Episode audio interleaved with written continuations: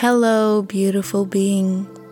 Welcome to Love to Light, a space for the unfolding of a sacred lifestyle for you and the future generations. By living your soul purpose with love and abundance, that your light shines brighter than ever before.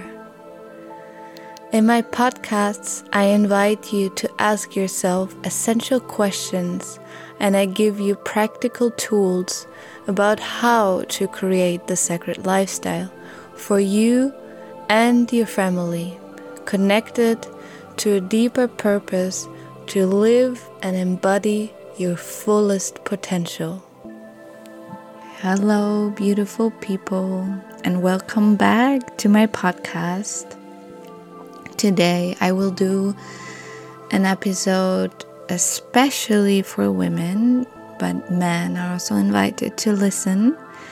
I will talk about the wheel of the year and the feminine cycle.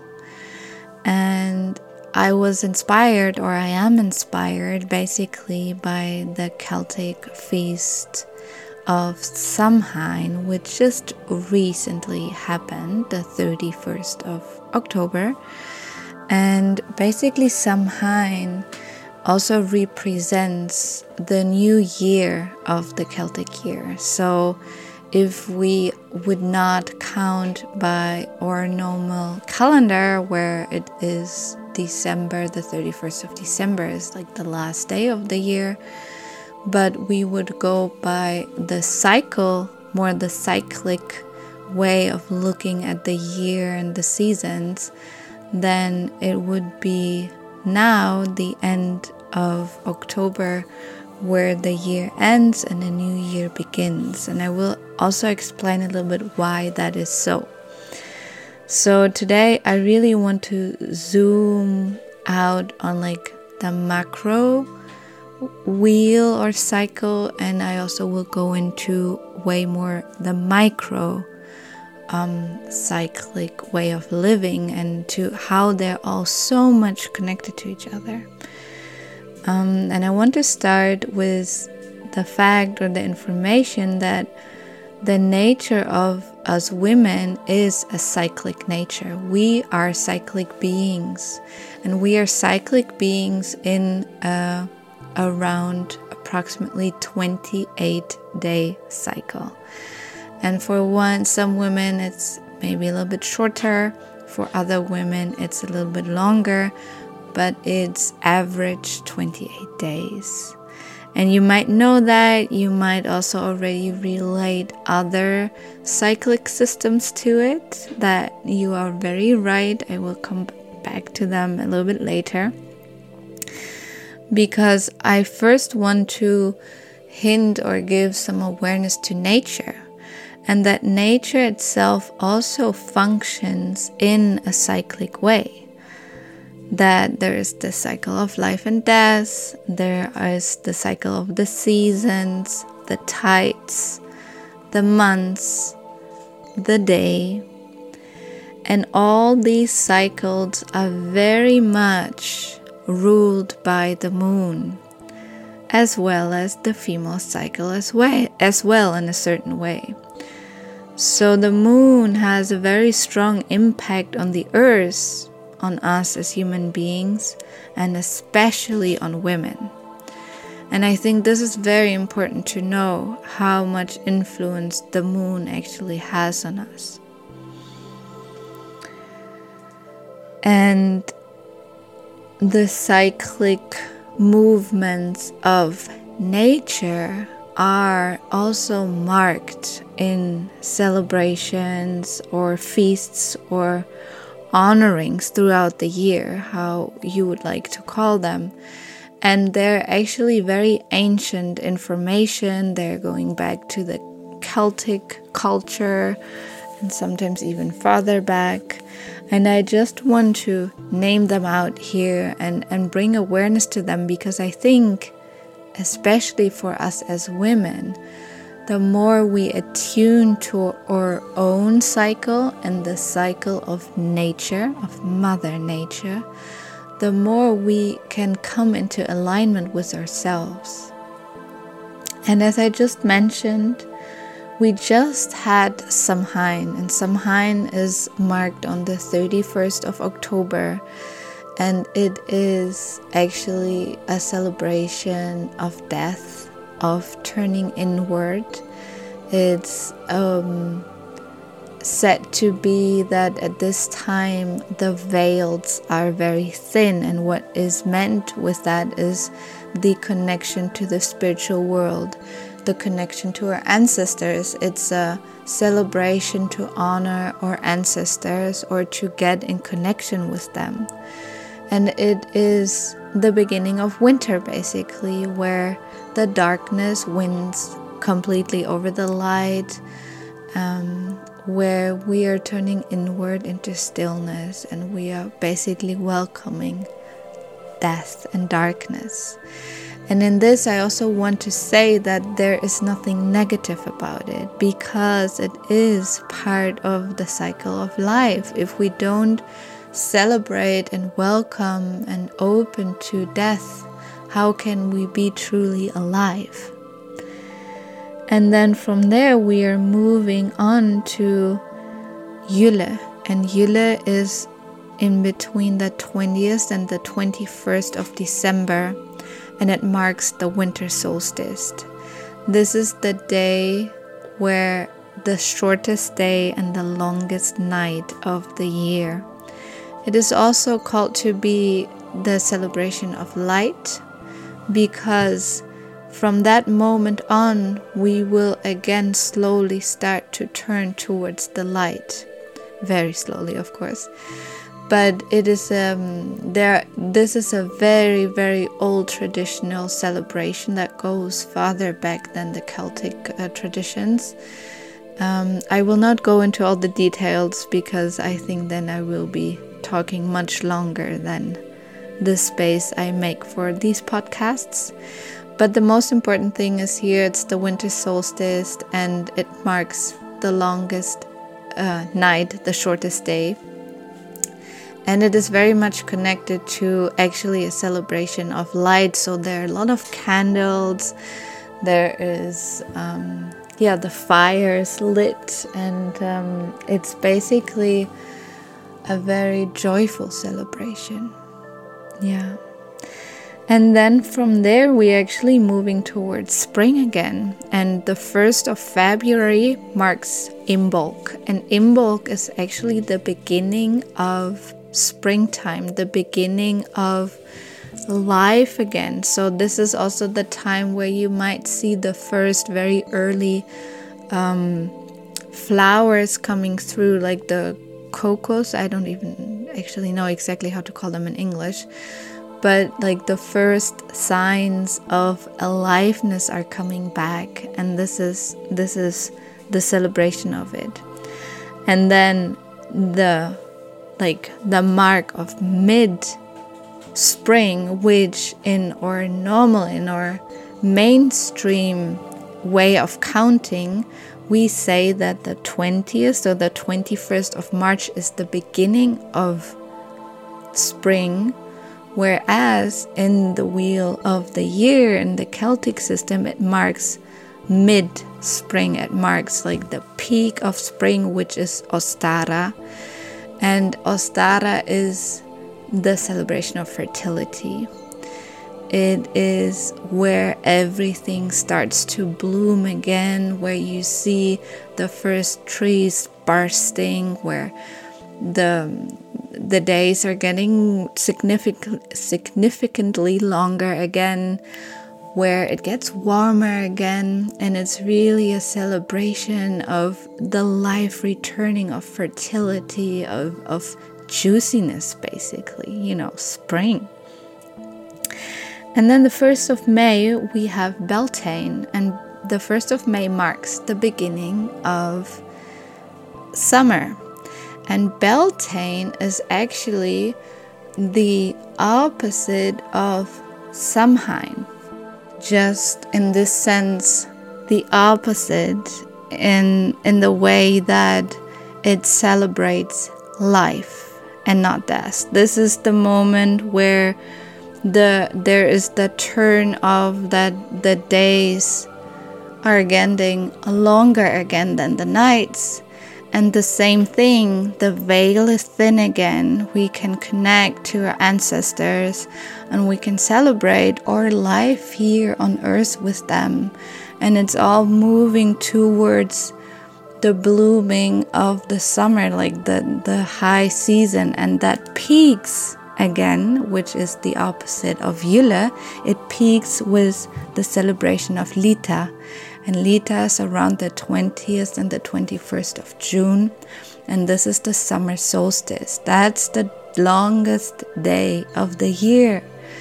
And this is a celebration of, I want to say, not just fertility, but really sexuality. It is like the the summer, the fire, the mother, the sensuality, full celebration, full blooming of nature, of everything.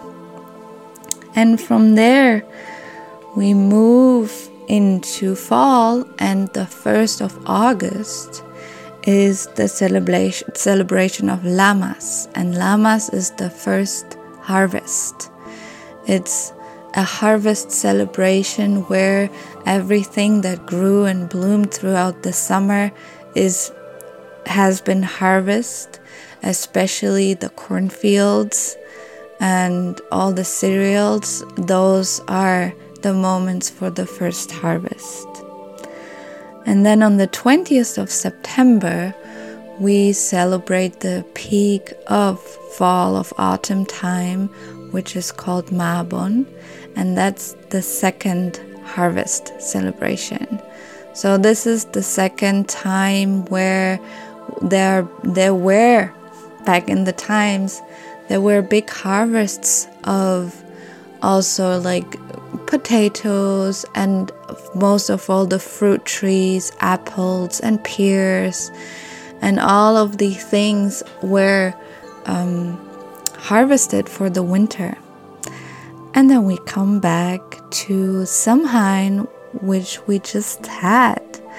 So, this is a full round of all the different year celebrations. And I have to say, the moment that I started to really dive deeper into them and start to honor them, I felt so much more connected to my own femininity of really being aware of these changing seasons and these changing celebrations and energies throughout the year. On top of this, as I already said, we are all connected to the lunar cycle. And these year celebrations, the wheel of the year, is also connected to the lunar cycle as well as we can put our own feminine cycle into the cycle of the moon. So, in fact, we can bring all these different aspects together. And I want to share about this as well and to just give you a few inspirations how all these aspects are connected. And when we would start with the new moon. The new moon is the dark time, so it is connected to the winter time. It is connected to or bleeding time. This is also why it's often called the moon time, the time where we go inwards, where we want to relax, and it is a time of death and to let go of the blood. It is also the time or the season of the crone, so the elderly woman, and it's connected to Yule, the winter solstice. And then we are moving into the waxing moon, so the growing moon, and this is springtime, and it's the follicular phase, so where our egg is actually getting ready with the oxytocin to be ovulate, like to, you know, for ovulation. And this is the time of the maiden and the child. It's a very adventurous time. It's the time for new projects and new ideas to create new things. And it is the time of Ostara, so the time of fertility. And from there, we're moving to the full moon. And the full moon is connected to summer. It's the time that we ovulate. It's the mother. It's Litha, you know, the celebration of Litha, of sensuality, of sexuality, of blooming. It's a time to come out. It's the fire. It's also a time of caring, of love and lust and sexuality. And then from there, we are moving into the waning moon. So the one that, you know, slowly goes back again and gets smaller and smaller. And this is the autumn time. It's the luteal phase or the PMS. And this is the time of the queen and the healer. It is a time of the element of the earth, of transitions, of reflections to actually turn inward again. It's a time of deeper healing. And this is connected to um, to Mabon as well as then to Samhain before you move back into your winter phase again. And I think it's a very, very beautiful way to connect to your own cycle, to the cycles of nature on a much deeper level if you bring in this awareness into your daily life or into your life in general. And as always, I just want to, if this is super new to you, or maybe you have heard about it, but you just have no idea how to integrate it into your life, I just want to give you a few inspirations how you can start or what you can do. And first of all, you can start with tracking your cycle. And if you have done that for a month or a couple of months, you might see that there's a regularity. If you have a very unregular cycle, then it might be a need for actually diving deeper into what causes this unregularity.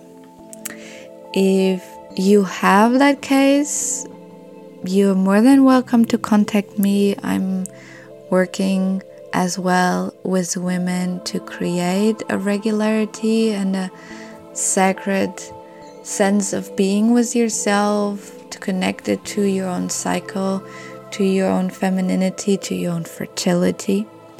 If you do have a regular cycle, you can, and there's a regularity in tracking it, you can start to mark the different phases, the four phases in different colors. And then they're just things you can write. I, before I got pregnant, I did that and I, I wrote down the things that are very fitting for this phase and they were kind of like a, um, like pillars for me. Um, how can I say that? Like inspirations and also a guide for my own cycle and my own energy. And for springtime, so that's like the waxing moon, that's your follicular phase.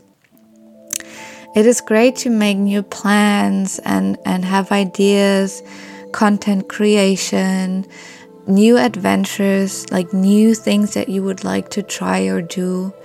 And then for the summer phase, your ovulation, it is the perfect time for manifestation, for new connections, or in general connections with your friends and family, and to like bring out and come out with all the ideas and creations that you have started in your springtime. And then the autumn time, which is like the waning moon, it's like the time after your ovulation and before your PMS time. And this is the time to like finish up things, to reflect on how the time before has been, the two weeks before. Um, it's a time for self care, for like spa, like take care of yourself, embodiment practices. This is like the most important thing in this phase, especially then moving into your PMS. It's so much about self care. And then your winter time, it's all about relaxation. I know, especially for mothers, and they have like a full day, try to at least have an hour when you're bleeding to lay down and relax.